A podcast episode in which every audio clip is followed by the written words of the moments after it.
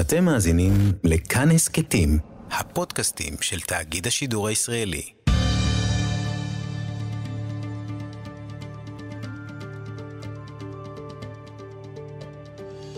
כיוון הרוח. עם בני טייטלבוים. שלום לכם, רק לפני שבועות ספורים הודיעו חוקרים, היסטוריונים, כי פענחו את תעלומת ההיסטוריה, מי הסגיר את אנה פרנק לידי הנאצים.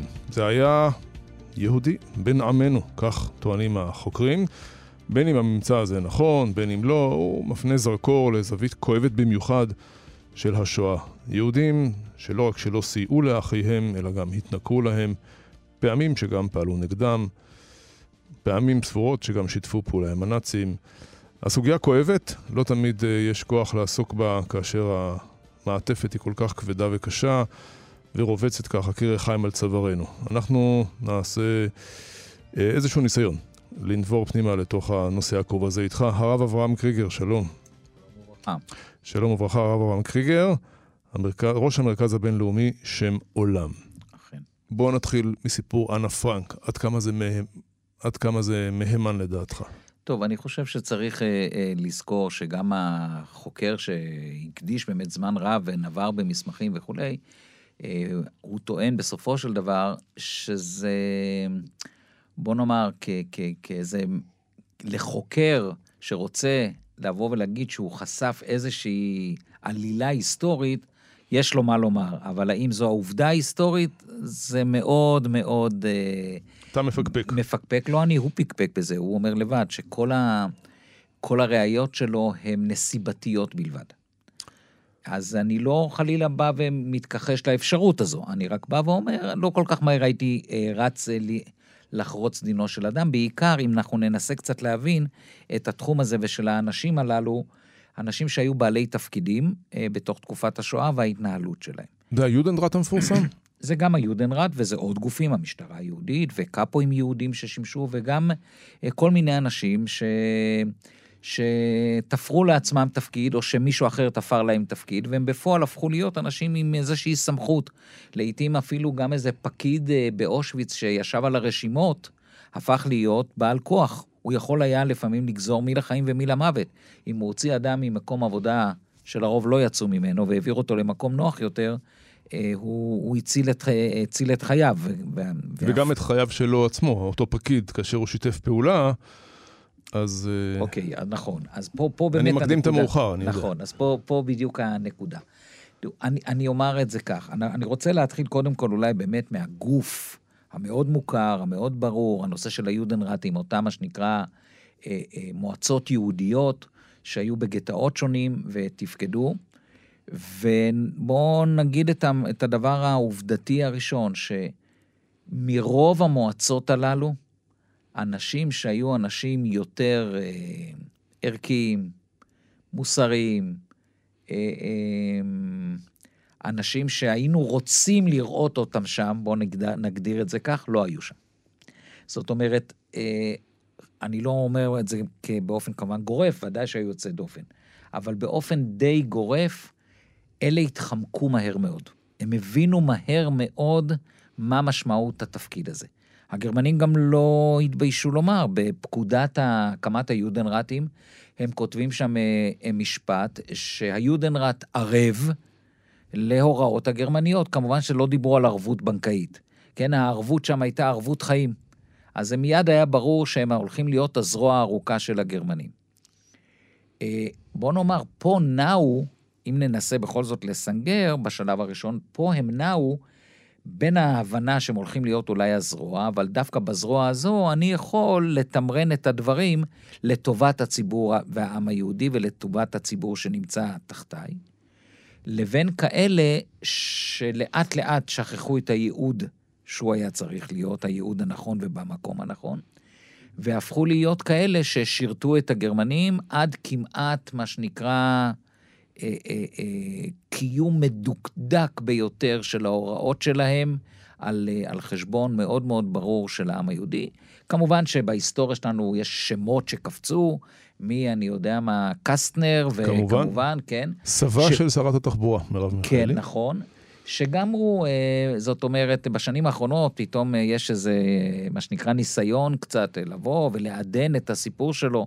אבל אגב, למשל הסיפור שלו, אפשר להתווכח איתו כמו על הרבה יודנרטים.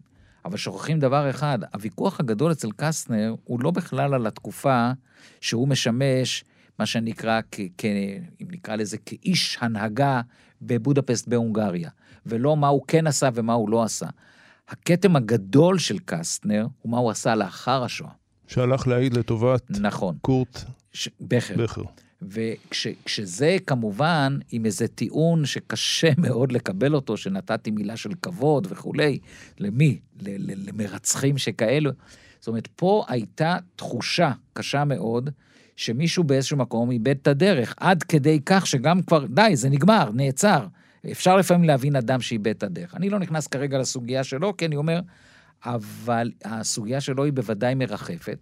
וגם, אגב, וזה פחות ידוע, גם לבתי משפט בארץ וגם לבתי דין רבניים בארץ, הגיעו סוגיות כאלה של משתפי פעולה לפתחם. כלומר, לא... אנשים שהגיעו לארץ אחרי השואה, תבעו את הקלגסים היהודים ש... אכן, כן. כן. באופן, נקרא לזה, די גורף. יש הבדל מאוד מעניין, שהיינו שותפים למחקר שהפריד בין מה שפסקו בתי המשפט לבין מה שפסקו בתי דין רבניים בהקשר או, הזה. זה מעניין. ממש מרתק, אבל בוא נאמר, אה, אה, בתי המשפט היו הרבה יותר שיפוטיים, אין ספק בעניין הזה. בסופו של דבר, העונש שהם הטילו היה עונש מינורי. Hmm. לעומת זאת, בתי הדין הרבניים, זה דבר מאוד מעניין, הם היו הרבה הרבה פחות שיפוטיים. הם הרבה יותר לקחו את זה למקום שקשה לה לשפוט אדם בתוך מציאות שכזו. אבל כשהם הגיעו לעניין של הענישה, כמובן שבתי הדין הרבניים אין להם את הכלי הענישה של בית משפט כללי, אבל הענישה הייתה באיזשהו מקום, נקרא לזה עד כמה מותר לאדם כזה להיות חלק מהקולקטיב. וואו. ופה הם היו יותר, יותר, אה, יותר תקיפים בעניין הזה. ולא לחינם, חלק גדול מהאנשים הללו שהיו אנשי יודנרטים ושרדו, לא שרדו הרבה, צריך גם לומר את האמת, כי הגרמנים בסוף לא הבחינו ולהפך. הם uh, מיהרו להיפטר מאלו, כי אלה ידעו יותר מדי פרטים ויותר מדי דברים. אבל uh, חלק גדול מאלה ששרדו, בכלל בעלי תפקידים, הם מיעטו להגיע ארצה לאחר השואה. הם uh, היגרו לאוסטרליה, הם היגרו למדינה, נשארו בגרמניה, uh, הם חששו מהחברה המתהווה, המדינה היהודית, הרבה יותר מאשר להיבלע קצת באיזה מין אנונימיות בתוך חברה. והדילמה הזו כמובן הייתה דילמה של האנשים שזיהו אותם.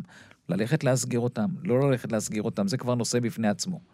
אבל קודם כל בואו ננסה להבין, באמת היודנראט, והיו מקומות, וזה דבר שכדאי לשים לב.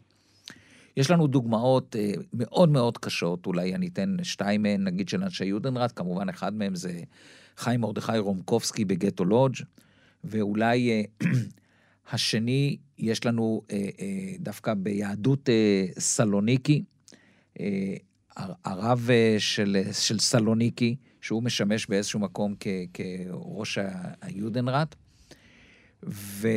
ואצל כל אחד מהם בכיוון שונה כמובן, רומקובסקי, אני גם משוכנע שלא בא מהמקום שהוא הולך להתמסר אל הגרמנים עד תום. לא. אבל אני חושב שהוא חשב שהוא גם הולך לנסות לשרת את הציבור שלו, וזה מדרון אמיתי, שלאט לאט אתה, לכל דבר נתת איזשהו הכשר. למשל, אחד הדברים הבולטים אצלו היו עצם זה שהוא לא היסס ולא מצמץ לקבוע קטגוריות מאוד מאוד ברורות של מי הוא שולח החוצה.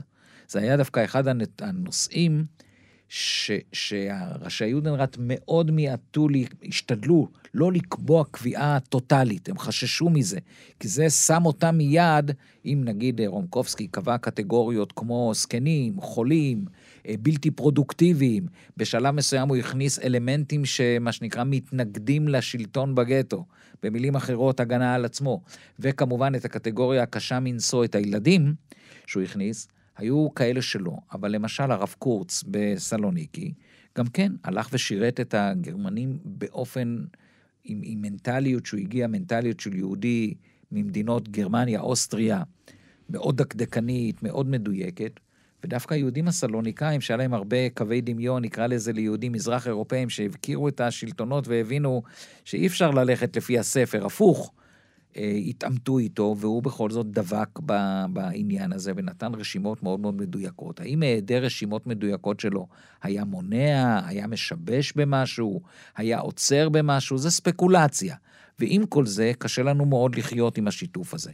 אם נשים למשל לעומתם, כדוגמה, ראש יודנראט של העיר קובנה, בליטא, הדוקטור אלקס, שממש חרט על דגלו והצליח, אני אומר ממש בהשתאות גדולה מאוד, כמעט עד הסוף, לשמור לפחות ב, כמובן ב, ב, ב, ב, בנתונים של המקום והזמן, אבל לשמור על ערכיות, לשמור על מוסריות, לא, לא לאבד את הדרך. הוא מגיע בשלב מסוים לרבה הקשיש של, של קובנה ואומר לו, הרב שפירא, די, אני רוצה להתפטר, לא שאני צריך את רשותך, אבל אני מבקש, תפתור אותי, אני רוצה להתפטר. הוא שואל אותו למה, הוא אומר, אני לא מסוגל יותר לעמוד מול ההכרעות שאני צריך להכריע. אומר לו הרב שפירא ברוב חוכמתו, זו בדיוק הסיבה שאנחנו מתחננים בפניך שלא תתפטר.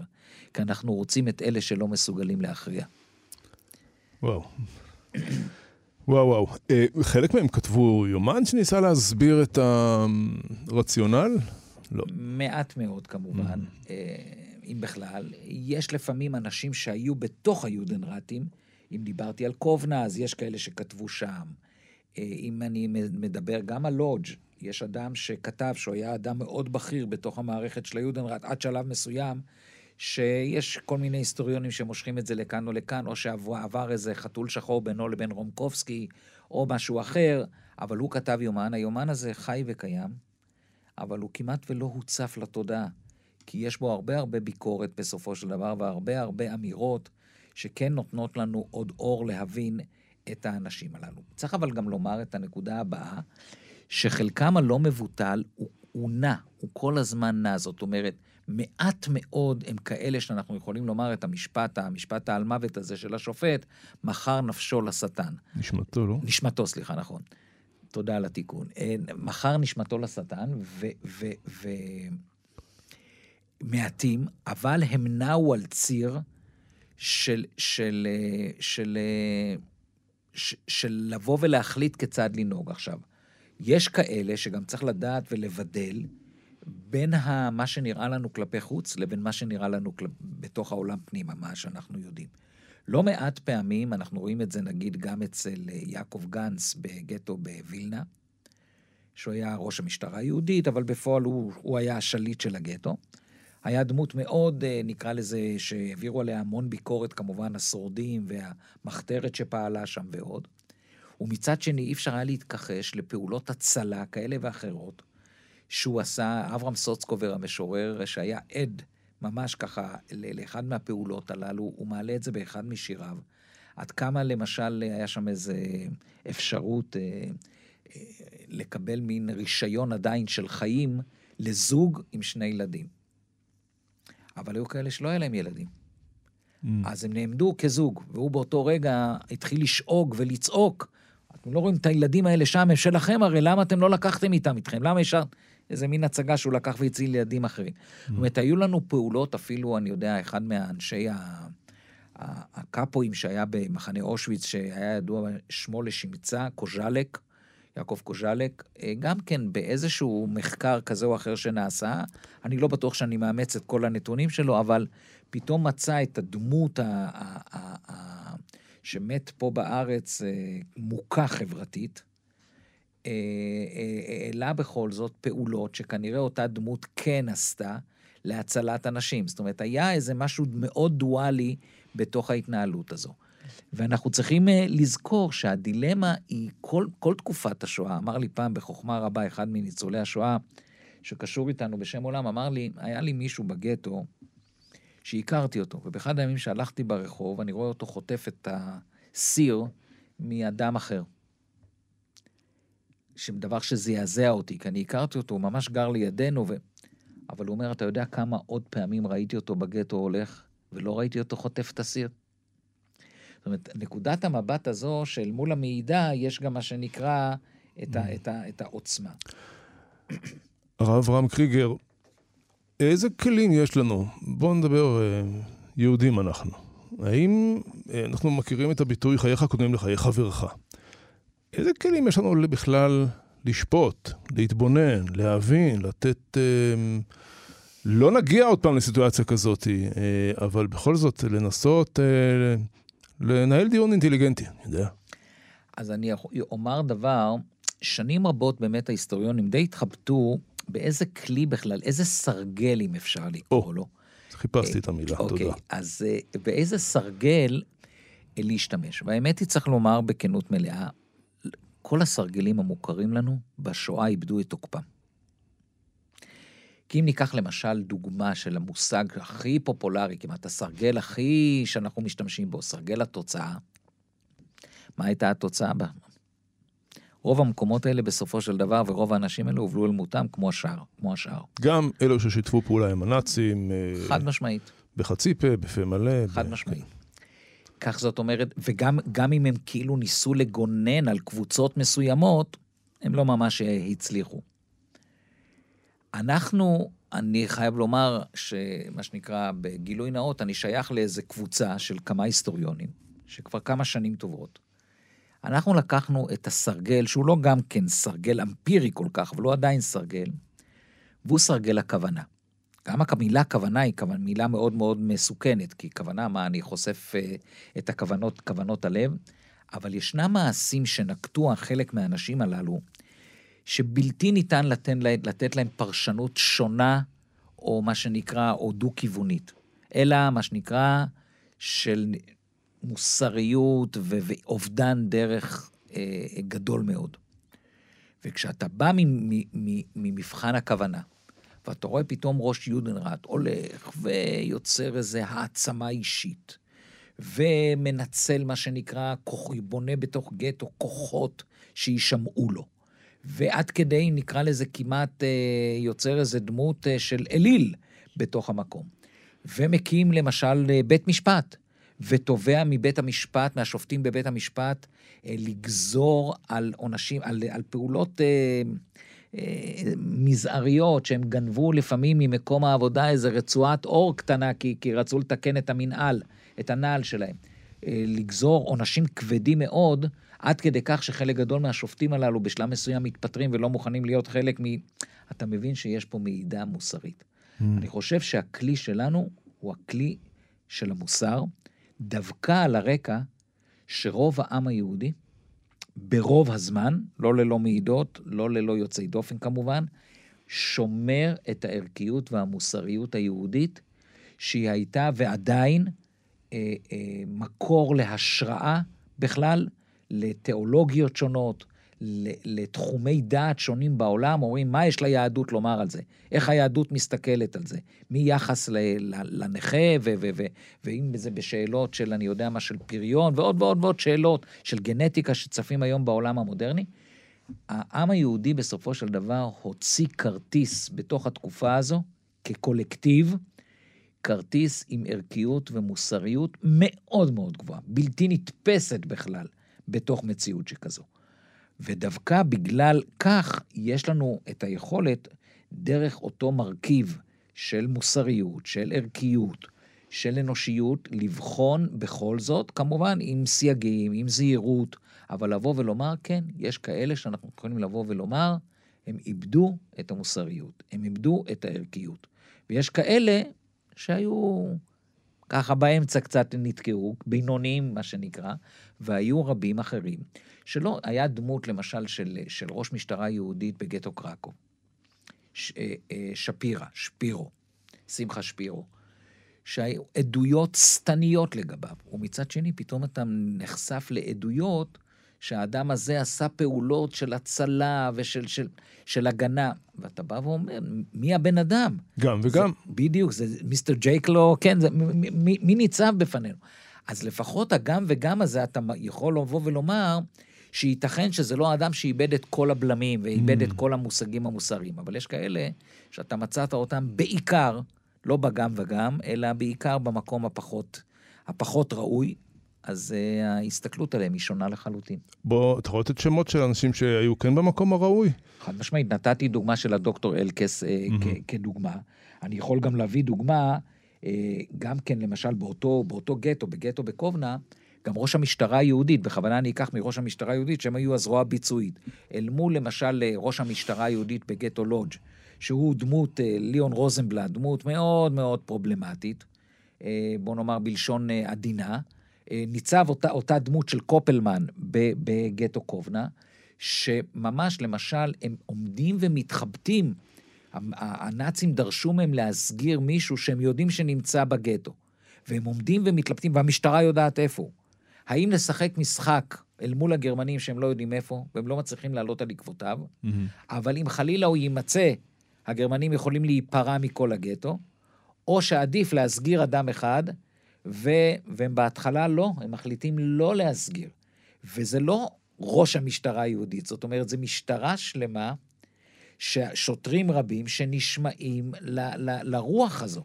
זאת אומרת, ישנם אנשים, אה, אה, דווקא הדבר המרתק, שכפי שביקשת לציין דמויות, אז למשל דמויות של כאלה שלקחו את התפקיד למקום פוזיטיבי כמובן, הן הרבה פחות נמצאות על המפה ההיסטורית, כי הם היו יותר בעיירות הקטנות או במקומות הקטנים, והם די נעלמו, אנחנו מכירים אותם, אנחנו יודעים עליהם. אנחנו יודעים על אנשים במחנות אה, עבודה, שהיו שם במעין מנהל המחנה, יהודים שקיבלו מעין, זה לא ממש מנהל המחנה, אבל מעין מנהל המחנה. שעשו פעולות נמרצות באזור, באזור קלצה, היו כמה מחנות כאלה, באזור צ'נסטחובה של כמה יהודים שממש שלטו שם. והם מעודדים למשל את התופעה שהם שולחים יהודים מתוך העובדים שלהם לעבודות חוץ, הם ממש יוזמים עבודות חוץ, כדי ליצור מציאות שאפשר להבריח מזון לתוך הגטו. זאת אומרת, הם יוזמים פעולות אה, שכאלו. אה, אדם צ'רניאקוב, שהיה דמות מאוד אה, הביניים הזו, בגטו ורשה. Mm-hmm. אבל הוא למשל בא וקורא לילדים ולנערים שמבריחים את המזון לגטו, המבריחים שלי. זאת אומרת, הוא רואה אותם בעין כל כך חיובית, כי הוא מבין ואומר, וכותב ביומן שלו, שאילולי אותם ילדים ונערים, לגטו כבר מזמן לא היה קיום. לעומת, נקרא לזה ראש יודנרט אחר, שדואג בכל דרך אפשרית שהמקום יהיה חסום וסגור. כי אם תהיה הברחה של מזון, הוא הולך ולאבד משהו מהשלטון היחידי שלו בגטו. מטורף. הזכרנו אה, העמדות לדין. אני מתאר לעצמי סיטואציות של אנשים אחרי השואה מגיעים לארץ, פתאום הוא הולך למכולת. אה? זה המנוול שנתן לי מכות עם המגלב. ממש כך. אבא שלי בספרו חייתני מעלה שם את הסיפור שבגרמניה עדיין. אה, הוא וכמה חברים לאחר השואה מוצאים את שני הקאפואים שהם היו יהודים של, ה, של הביטן והצריף שלהם באושוויץ. ומה עושים להם? שלא היו אנשים מאוד נחמדים. ומתחילים ויכוח פנימי מאוד מאוד גדול, האם להסגיר אותם לכוחות האמריקאים, כן או לא. והתשובה? והתשובה, הם החליטו שם לא. הם החליטו שהם לא עכשיו באים לעשות את הדין לאנשים הללו, המציאות של החיים כנראה תהיה הדין שלהם. סיפר לי בזמנו האדמו"ר מפרי משלן, שאביו זצ"ל שהיה ניצול שואה, אביו היה ה, ה, ברחובות, כן, אה, היה אדמו"ר, ו... ובאחד הפעמים עובר מולו לבקש להתברך יהודי שהוא מזהה אותו כקאפו שהיכה בו. וואי, וואי, וואי. והוא אדמו"ר מקרצ'נף, כן, כמו שאמרתי, היה ברחובות, שהוא נפטר ב... ב, ב, ב ממש ככה, ב, ב, בגיל צעיר מאוד, ואביו ככה, הוא ראה, כילד הם ראו את האבא מחליף צבעים, ואחרי זה ששאלו מה קרה, אז הוא ככה אמר, אבל הוא לא הסכים לומר מילה. והוא הראה פנים כאילו... מה, הוא נתן לו ברכה? אני לא יודע מה, אני לא עמדתי שם, כן. יש גבול. אבל, אבל לפחות לא הראה לו, אני מעריך שלפחות אותו אחד שעבר ידע בדיוק מול מי הוא עובר. ההסתברות שאדמו"ר מקרצ'נף אולי לא היה מזהה אותו, אבל זה שהוא ידע מי הדמות, אני מעריך שהיה ודאות די גדולה. אמ, בכל מקרה, הוא לא הגיב. אני בא ואומר, אמ, זו, זו הייתה דילמה לא פשוטה. אנחנו רואים את זה, כמו שאמרתי, גם בבתי המשפט בארץ שהיו. אה, התחבטו מאוד מאוד בשאלה הזו. אה, בוא אני אומר אולי עוד משפט. לציבור מאוד מאוד גדול של השורדים, היה גם איזו התחשבנות פרטית אישית על משהו שהם עשו או לא עשו, שהם לא סלחו לעצמם עד סוף ימיהם. כל אחד בצורה כזו או אחרת. ולרוב ההתחשבנות הפרטית הזו נתנה להם גם להבין עד כמה המציאות הייתה מורכבת. Mm. עכשיו, כמובן שזה פער של שנות דור בין מה שהם היו צריכים, מה לא, שנקרא, ברור. ל- ל- לאותם, לאותם אנשי, בעלי תפקידים. ועם כל זה, אני חושב שאחרי הכעס העצום הראשוני, ואחרי גם רגשי הנקם, שאי אפשר לברוח מהם, Mm. הם, הם רובם התעשתו ובאיזשהו מקום, נקרא לזה, חזרו לאיזה מימד שאומר, אל תשפוט. אל תשפוט, זאת אומרת, כמו שאתה לא היית רוצה עכשיו לשפוט את עצמך על נסיבות אחרות לחלוטין, על פעולה כזו או אחרת. Mm. יש לנו עוד שתי דקות. מעניין אותי אם היו שוטים לרבנים. אם היה, שוטים, אנשים הלכו לשאול את הרב, כן. תפסוק לי הלכה. אה, מה לעשות בסיטואציה בלתי אפשרית? היו מעט מאוד. אני דווקא אה, לא אוהב את אלה שמציפים את השו"תים מתקופת השואה, כי כאילו השו"תים משקפים את התמונה. הם ממש לא משקפים את התמונה. צריך לומר את האמת כהווייתה. הרוב העצום של הציבור לא הלך לשאול. והוא לא הלך לשאול מטעמים מאוד פשוטים, כי הוא חש, כמו שגם הרבנים חשו, שזו מציאות כאוסטית. זאת אומרת שהכלים שיש להם כדי לתת פסיקה, הם לא מספקים. וגם רבנים שבכל זאת ענו, תמיד אתה רואה שהם מתחילים באיזה מין התנצלויות, אין לי ספרים, ואיך אני יכול אה, לפסוק דבר שסנהדרין נמנעה מלפסוק בו, שאלות של חיים ומוות וכולי. אבל בכלל, התופעה של לשאול, ובראשית המלחמה, שעוד ממש, ממש הכניסה לגטאות שעוד כן קצת הלכו, נתקלו לא מעט בתגובה שהרבנים די באו ואמרו, משפטים שאמרו במין מובן כזה, אי אפשר לתת בשום דבר הכרעה מוחלטת. ולכן אנשים הרגישו שהם צריכים לאמץ את מה שהם ספגו בביתם, בתלמודם, באותם השנים, ואת זה לנקז כמו איזה פרופס, פרו, פרו, פרוססור של המחשב, איזה מין מעבד של המחשב, לרגע כזה או אחר, בתוך המציאות שהם היו נתונים בה. סיימנו כבד. נכון. הסוגיה כבדה. הרב רם קריגר, ראש המרכז הבינלאומי שם עולם, תודה שבאת לאולפנינו, ותודה לך העורך, איתי סופרין. אפשר להזין לנו באתר כאן, ביישומון כאן ובכל יישומוני ההסכתים, גם דף הפייסבוק כאן, הסכתים מומלץ בחום. אני בני טייטלבום, תודה ושלום. כיוון הרוח